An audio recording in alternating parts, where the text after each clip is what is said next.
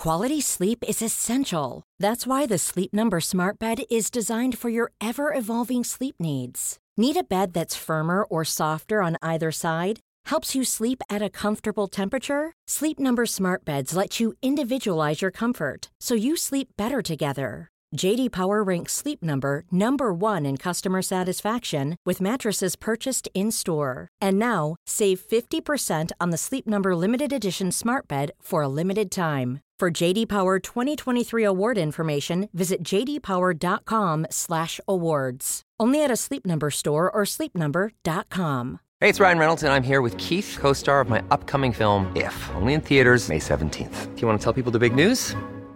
All right, I'll do it. Sign up now and you'll get unlimited for $15 a month in six months of Paramount Plus Essential Plan on us. Mintmobile.com slash switch. Upfront payment of $45 equivalent to $15 per month. Unlimited over 40 gigabytes per month. Face lower speeds. Videos at 480p. Active Mint customers by 531.24 get six months of Paramount Plus Essential Plan. Auto renews after six months. Offer ends May 31st, 2024. Separate Paramount Plus registration required. Terms and conditions apply if rated PG. We've spent this season asking ourselves the question why is Pride and Prejudice the novel that we still press into each other's hands? We were asking that question in terms of the qualities of the novel, but there are other components to this unanswerable question as well. We've talked about some of them the politics of canon, luck, Austen's lack of clear biography, but just enough biography, Part of the reason, no doubt, is that Pride and Prejudice's longevity is a self perpetuating cycle. The more something is loved, the more attention it gets. The more attention it gets, the more we all want to read it. One of the mechanisms of that self perpetuating cycle around Pride and Prejudice is all of its adaptations. And the list of them is nearly bottomless. In just 1995 and 1996, six English language screen adaptations of Jane Austen's novels were produced. Then there are all of the novel adaptations.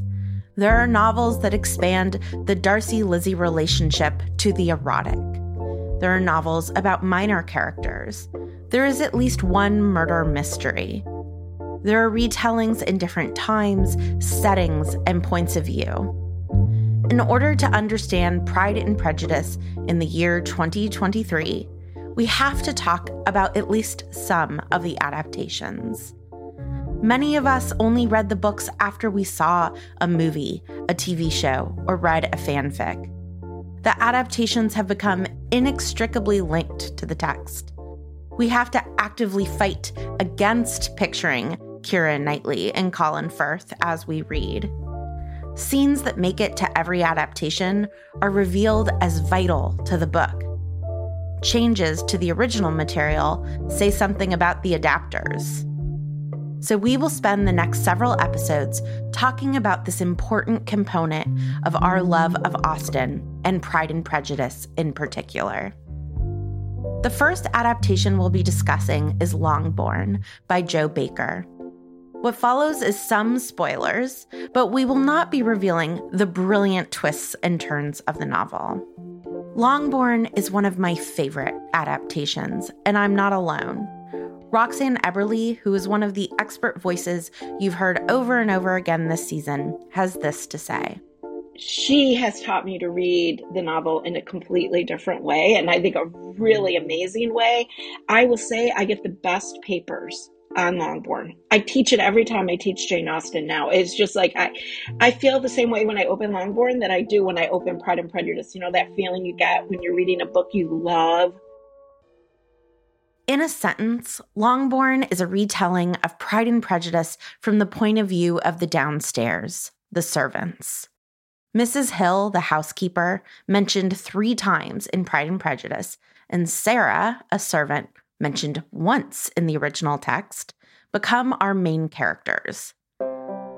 Lizzie's adorable lack of care for how dirty her hems get is shown to be someone else's difficult laundry day. We see the menstrual stains and the ridiculous demands of the Bennet sisters from the eyes of the people who have to deal with the consequences, the literal invisible labor. We follow the lives of the servants of Longbourn, and the Bennets become a job, not a joy. Baker invents some downstairs characters. Polly, an orphan girl of an unknown age around preteenhood, works hard helping around the house and garden. We also have Mr. Hill, a gay man who marries Mrs. Hill as a gesture of mutual respectability and companionship. Just as Pride and Prejudice starts with a mysterious man coming to town, so does Longbourn.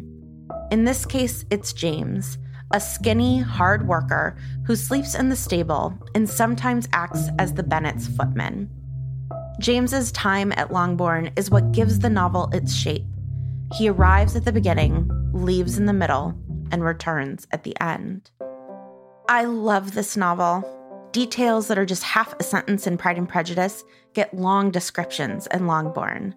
The flogging of a soldier, the Napoleonic War.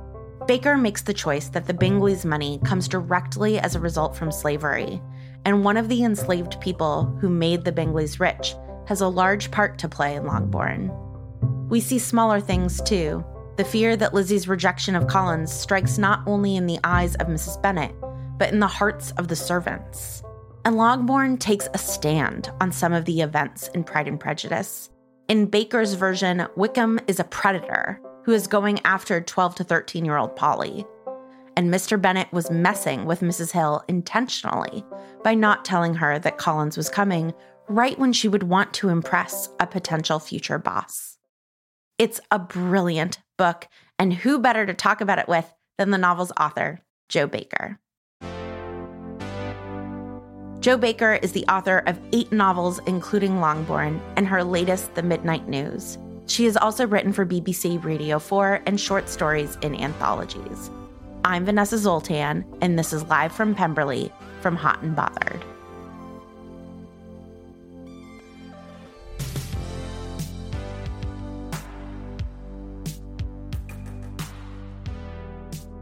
Hi, Jo. Thank you so much for being here. Hi, Vanessa. Thanks for having me on. I've got to say, we've had the honor of talking to a lot of the like best and brightest academics on Austen in the US. And everybody is like, Have you read Longbourn? So I would just love to hear a little bit about why you wanted to write this book about sort of the downstairs of Pride and Prejudice. So massive fangirl for Austen, obviously. Um, huge, Obviously. huge fangirl. I first started reading her when I was 12, and I can date it quite precisely because I was introduced to Austen by my friend Emma, who I met when I was 12. And she introduced herself as being called Emma, named after Emma from Emma. And I just was completely blank at this. I had no idea what she was talking about. But she introduced me to the books, and I have been reading them and rereading them since. Comfort reading all the time, you know, worn out so many copies of Pride and Prejudice. But alongside that, I've always known that my own family were in service in domestic mm-hmm. service. So this is quite common, you know, trace back a couple of generations. It was a very common occupation for for people who weren't weren't moneyed, and we weren't. And so you see, the love, the wonderful thing about Pride and Prejudice, or one of the wonderful things about Pride and Prejudice, is the kind of putting yourself in Elizabeth Bennet's shoes and imagining yourself as that great beauty and that sparkling wit. But for me, I couldn't it's kind of the book came out of a failure of imagination, really, because I couldn't imagine myself in her shoes. But because of my family background, I could imagine myself cleaning her shoes. And it was mm-hmm. out of that sense of loving this world, but feeling that I didn't quite belong in this world and wanting to find a way to be in that world that someone like me could occupy, someone from my background could occupy, that sort of set me off on writing this novel in the first place. When I would read books like Pride and Prejudice as a younger person, I would ask my dad who we would be in whatever setting. And he would always make the same joke. He was like, Oh, hun, we would be in debtor's prison. and that was how my yes. father imagined us in Pride and Prejudice. So I love that you had this, yeah. you know, clear version of yourself at like the Regency ball, but like waiting back at home. Yeah, yeah. I mean, so Sarah is your Lizzie in the novel. And I'm wondering if you can just tell us a little bit about Sarah in conversation with Lizzie. She is also beautiful and charming and amazing. Is it on purpose that she's sort of similar to Lizzie in that way, but just downstairs? A protagonist needs to have a certain dynamism about them. Like you can't have someone passive as a central character. So when you're writing those central characters, you do need to find ways to make sure that they have the kind of energy that can make a story happen. If Sarah wasn't interested in the world beyond her limited sphere, the, the bubble that she lives in, then the story wouldn't happen. So she has to be looking out. She has to be hungry. She has to be looking out at the world and thinking there has to be more than this. I mean, she is in that way in a sort of parallel to Elizabeth, in that, you know, that sort of sense of for, for Lizzie, the what's on offer is mm-hmm. limited, and she's refusing to take anything other than the deepest love, the most overwhelming romance is, is what is what she's she's after. But what Sarah wants really isn't that. When she falls for Toll initially, what he represents is the wide world. What he represents mm-hmm. is something, you know, else out there that she can get her teeth into. She quite literally like to get teeth into. But um she has weirdly, she actually has slightly more in the way of options open to her because Elizabeth, it's marriage or nothing. And although working as, as a servant isn't fun, the thing about Sarah and people like her is they can always take their labour elsewhere. And that's just not, in a way, weirdly, Elizabeth is more contained, more curtailed in some ways than the servants are by demands of respectability, demands of being a gentlewoman as opposed to being a, a working woman. How much knowledge of Pride and Prejudice do you assume that your readers have? Did you intentionally write Longbourn in a way that someone who's never read Pride and Prejudice could totally follow it? Or what relationship do you hope it has? To be honest with you, when I was writing it, I wasn't really thinking of very far ahead. And I was only really thinking about myself and my own enjoyment of this experience. It was it was a kind of jeu d'esprit. It was a game I was playing, a very sort of like quiet, intense game of, of I don't know, it's not quite LARPing, but I was just kind of just mm-hmm. enjoying being in that world and spending time in, in that kind of fantasy of being in Pride and Prejudice in a very, very intense way. So with me, I know I knew Pride and Prejudice inside out and back to front, so I could quite happily play in there in that kind of free way. I know you can read it without knowing Pride and Prejudice. I know a couple of people, men, who'd read it um, without having read Pride and Prejudice and been able to mm-hmm. enjoy it. And, and, my intention was that it would stand alone or could right. stand alone if you if it needed to, because I really wanted the working class characters to have a story of the kind of romantic scale that the gentlefolk get to have. So it needed to be able to stand alone. So to that degree, like I should be able to assume that a reader can come to it with no knowledge at all of Pride and Prejudice. If you do know Pride and Prejudice, right, the term I coined for it was a subquel. It's not a prequel or a sequel; it's a subquel. It's what's going on Ooh. underneath the other novel. And yes, yeah, so if you do know Pride and Prejudice, there's a lot there I think to enjoy in terms of the way that you can walk out of a scene in Longbourn into a scene in Pride and Prejudice, or characters that just get an aside and a brief mention, or locales that get brief mentions in in Pride and Prejudice, we sort of go into and explore a bit more. So I think you know it's kind of just a big fat Easter egg for Austen lovers.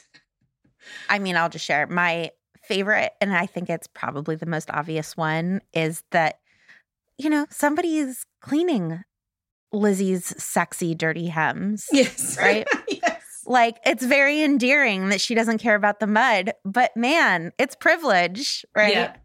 She would walk more carefully. And I think when we read Pride and Prejudice, we we are positioned to sympathize with the Bennet girls because we do. They're they're in a they're in a difficult predicament. It's a rotten predicament to be in. Marry someone or be a burden. Get married or be a burden and that is a that's a horrible predicament to be in.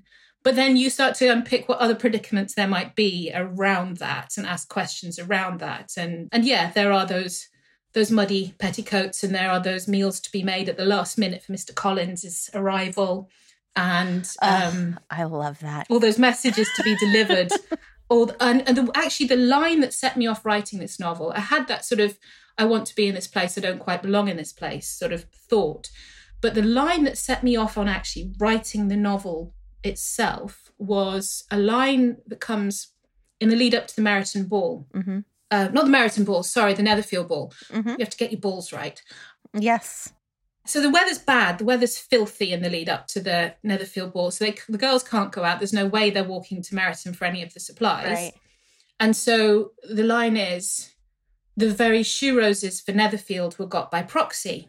And I remember that line just kind of suddenly sort of jumping out at me off the page. I can remember sort of seeing it in like its slightly murky, smudgy, cheap paperback print and thinking, who is proxy? And and how do they feel about going out in this weather to fetch shoe roses for a ball that I'm assuming they're a servant, so they won't be going to the ball, but they still have to go out and fetch this stuff. And how do they feel about that? And very soon that got attached to Sarah, which is the one housemaid's name that we get. And that's how that Right. character formed. And, uh, and the novel sort of spun out around that around that line. Yeah. I love that. You know, a, a line that we got obsessed with in this rereading of Pride and Prejudice was the flogging of a young soldier. You know, we interviewed an expert on it. We were like, how often were people flogged? Why is this like half of a sentence, you know, that a young private was flogged? And that has a pretty big storyline in Longbourn as well. Sarah witnesses that flogging. That is one of the points of Pride and Prejudice that is also in Longbourn. And then the army in general becomes a much bigger plot. I feel like this novel is an imaginative answer to the questions of what else is going on in the world that is allowing the Bennets to exist like this. I mean, like you, a third of the novel is just a war novel. Yeah, I know. I'm wondering if you could talk about how you made Yeah. that decision. I think it's John Mullan, is it, who says what matters in Jane Austen? It's the title of a book of his. And his answer to that question is everything. Everything in Yeah. Jane Austen matters. Nothing is wasted. And so these little clues were just there in her book that she'd just throw away Right. lines. But it's not throwaway because it says something about Kitty and Lydia that they're talking about that stuff in a kind of flippant way. And it says something about the culture that flogging can just happen in the local market town. And and I suppose what I was doing there was just following that. Well, what does it mean? Well, what does it mean? Well, what does this really mean that a, that a private had been flogged? And I started to think about the physicality of that. And I was aware of the militia because the militia are important in Pride and Prejudice, but they're important more as a source of eye candy, of sexual interest, of romantic interest, than they are as their sort of political reality or their practical reality is considered. Well, I was asking myself, what are the militia doing in Meryton? Why are the militia there? Mhm. You know, just in the middle of, of the countryside, it's not on the coast. But not far north of there, the Luddite riots are going down. And a bit further north, still in Manchester, not long after the militia and the yeomanry, they're the people who are massacring people at the Peterloo Massacre, where all that was happening were people gathering to hear speeches about democracy. So when I hear that the militia are in Meryton for the winter, and I start to unpick that and think about what that means, my blood starts to boil slightly because what we're talking about in terms of like these fanciable men are those who are going to be wielding cutlasses at kids and women Yeah. and and peaceful democratic gatherings before too long and in other places. So it became quite problematic for me. They're not the militia are not the army who are serving in on the continent. They're a different branch of the army. So these are not guys who are going off to be heroic. These are guys who Yeah. are staying home to keep down the working class. So I love that. And I want to go back to talking about that in terms of Wickham and your opinions on Wickham. But you also have James and you also you have the Napoleonic Wars. So you have this information about the militia, but then you also have the army. Yeah. And so part of that was a desire to point out that there are two different kinds of armies operating here. There's the ones who are fighting against Napoleon and what's going on in Europe and the threat to, to Britain of invasion. And then there's ones that are staying home, keeping down the local unrest. Yeah. And so that was just the initial point of that. And then I actually started to think, you know, that sequence about the war comes towards sort of pretty much slap bang in the middle of the novel. And I wanted to drop a bomb in the middle of the book because, you know, up until that point, it's been Austen's world. It's been that, I think of it like a bubble. It feels contained from the sort of the wider, darker, more problematic realities that are going on around it. And I wanted to explode that bubble a bit, or at least it's sort of like explode the reader's sense of that world. Because we do know when we're reading Austen, the Napoleonic Wars are going on, but she doesn't really go there. I don't blame her for that. Her novels are perfect. It's just this is another thing we could talk about. And I wanted to pull in this wider context that Austen's novels exist within this sort of sense of this is all going on around here and we should notice it. Part of that is also represented in how you talk about the Bingleys getting their wealth.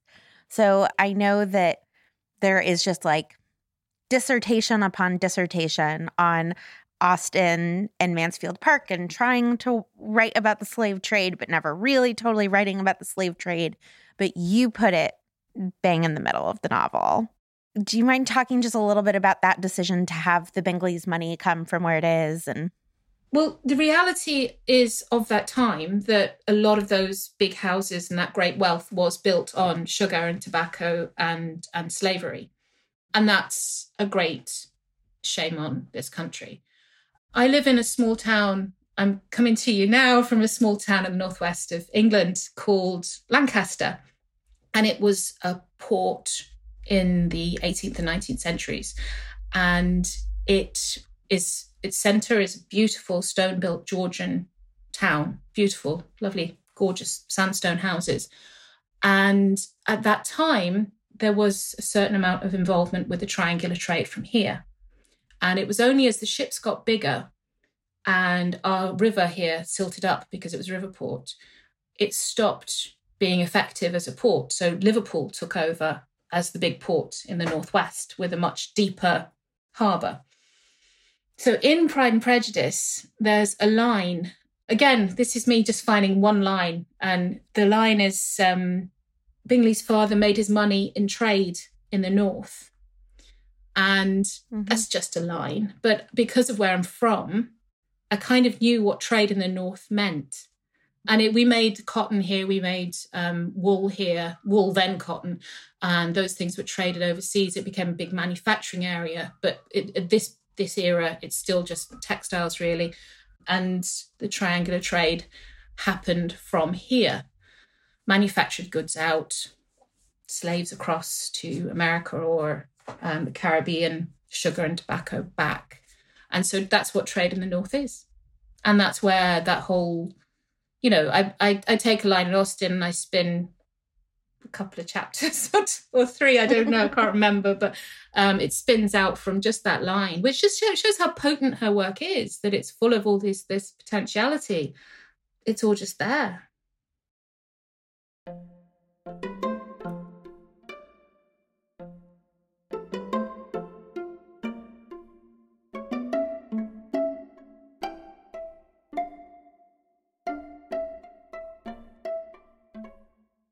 Okay, one of the things that I love about Longbourn is that you come down on Wickham. Like you have an opinion on Wickham. Yeah. And I am going to put words in your mouth now, but you seem to think that Wickham is a decided creep mm-hmm. and just like completely villainous. Is this you spinning out of Austen in a more creative way? Or are you like, no, that's in the text? He's a creepy pedophile who kidnaps 15 year old girls. I mean, the legal age of of maturity, age of consent was not then as it is now. So you you could argue that I was being presentist about this. I don't mm-hmm. know if that's a term that I learned that term when I when Longbourn came out. Someone said, "Oh, I hope it isn't presentist, is it?" And I had to go and find out what presentism meant. I feel very uncomfortable around this man in his 20s chasing girls in their early teens. And that's enough to make me dislike the man or character, yeah. the character, and take against him. And he went after Georgiana when she was, what was she? 14? 14. 14. See, that's disgusting. I am disgusted. That's disgusting. Uh, From my presentist point of view, that's just not okay. You heard it here first, everyone. I understand that I'm being a limited human being in this, but and and fi- you know the past is another country. They do do things differently there, but there are some things you can decide. Well, I don't like how they do it, and so that coloured my depiction of Wickham. I think you know he's whilst I paint him perhaps as a villain, I do sort of explore, I think, a little of the psychology of his state, that sort of sense of being in between, that he doesn't belong anywhere. Yes. Between he's not a gentleman because his father was the steward. um, of Steward. Pemberley, Mhm. but he's not a servant because he's better than that, or he's been brought up to Yeah. think himself better than that. So he is this kind of liminal creature between states, but pursuing a fortune or pursuing a 14 year old child, no, don't like it. No. You definitely give him that. He's always in the doorways between the two spaces. He gets a little speech about that feeling, and it's compelling. I just, uh, what I so enjoy about your portrayal of Wickham is that I think it's what Austen felt about Wickham, but what that Lizzie, because she is now family with Wickham, doesn't get to actually say to him. Like she has to let them part as friends. And so I feel like you're giving voice to what Lizzie and Austen actually think about Wickham. Thank you. I'll take that. Okay, so Mrs. Hill and Mrs. Bennet have a relationship that I think is like pretty like extracted from the text, right? We hear that when Mrs. Bennet is sort of convalescing because of Lydia being missing, Mrs. Hill is like the only person who she really wants around. I mean, you must have done a ton of research just about the role of housekeepers in a household like this. I was really amazed in reading your book, the intimacy between Mrs. Hill and Mrs. Bennet. And I'm wondering, was that a common relationship where you were like there for all of the births and there administering the medication and in that intimate of a position as a housekeeper? So I suppose like what we have here is a kind of blending of research, imagination, and the Austen novel. From research, it became quite clear that the relationship between servants and and employers varied across the gradations of, of wealth and class. So from you know from lower middle class, you'd have a girl come in to help you with the washing, through to Pemberley, where you'd have dozens of, if not well, scores of men standing around wearing white gloves and not doing much else. There's increased distance between the working people in the household and the household itself, the family itself. The more money you have and the more status you have. So when Mrs. Bennet is dependent on Mrs. Hill, and there's a kind of um, over reliance on her, I think, in Austen's novel, I think it's saying something about Mrs. Bennet as a character and saying something about her sort of where she comes from socially. It's a, it's a little bit of social observation because she's she's just the attorney's daughter, isn't she?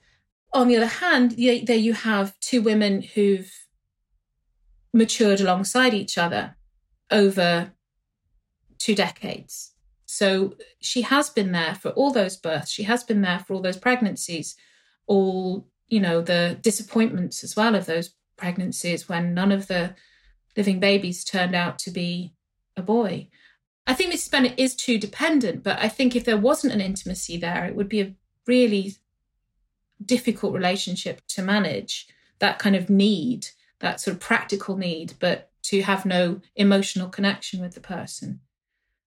So you mentioned that you think of this book not as a prequel or a sequel, but a subquel. And I love that. It's been over 200 years. Why is this the book still? You know, we just finished rereading it, and there's this feeling of like, because women are idiots who love romance. But like, there isn't a kiss There No. not a great romantic declaration, right? Like the only actual romantic declaration is so awkward and insulting and horrible.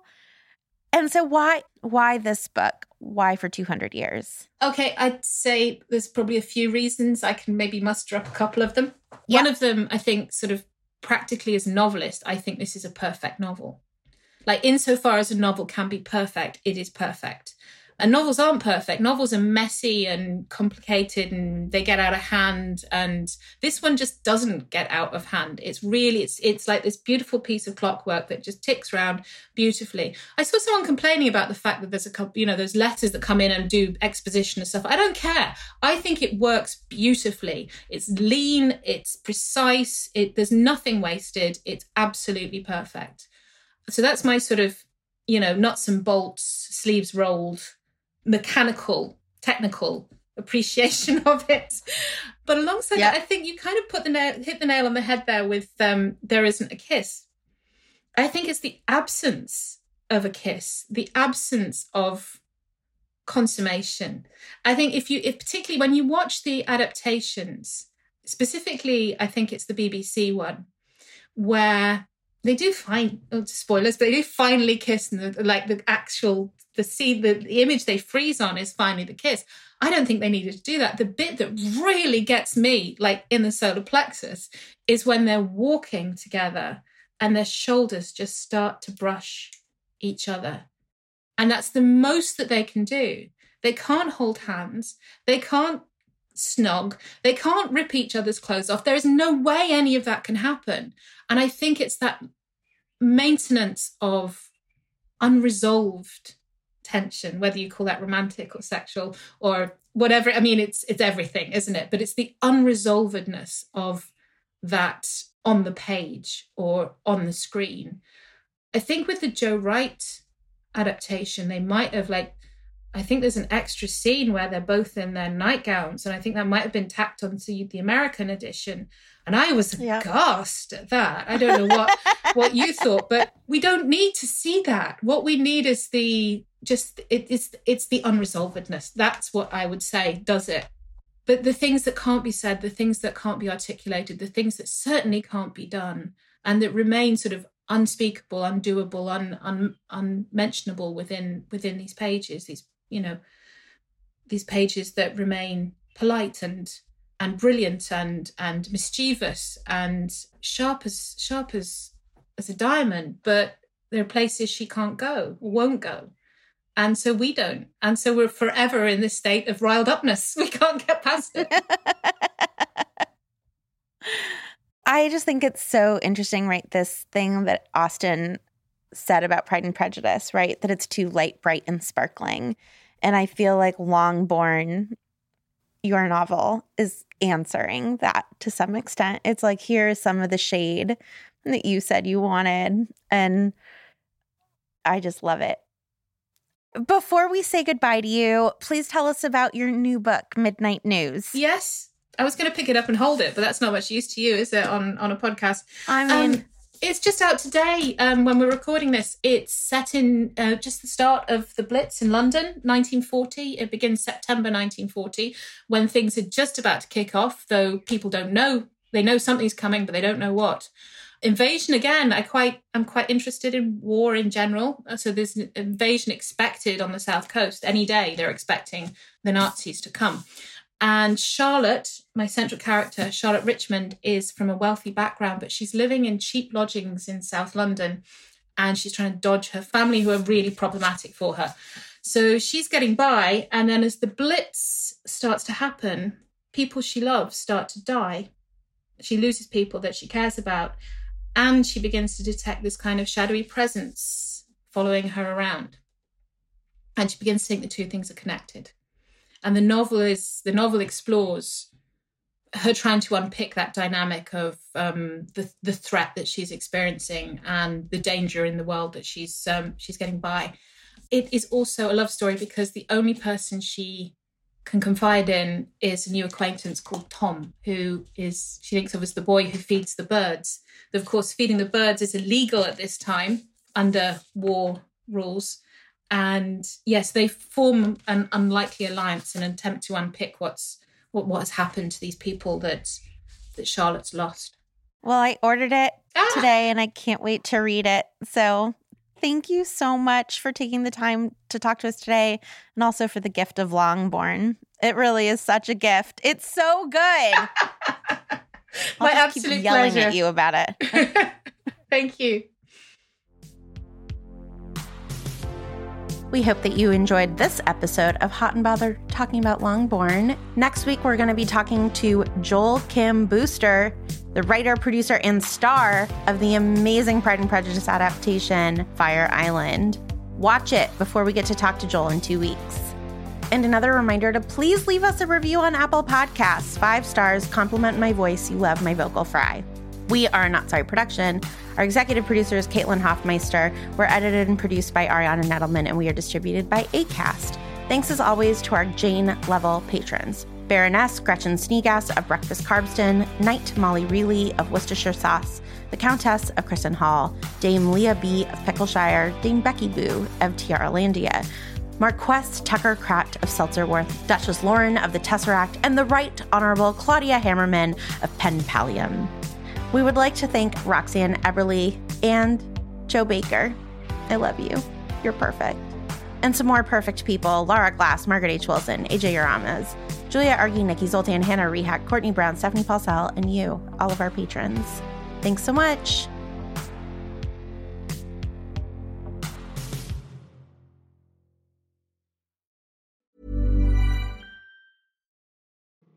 Everybody. I'm dropping into your feed to let you know that starting June 23rd, you are invited to a class called Discovering Your Own Patron Saints, a guided workshop with Natalie Folkerts. In this six session class, you will explore beloved characters from literature who've jumped off the page and made their way into the moral fabric of your life.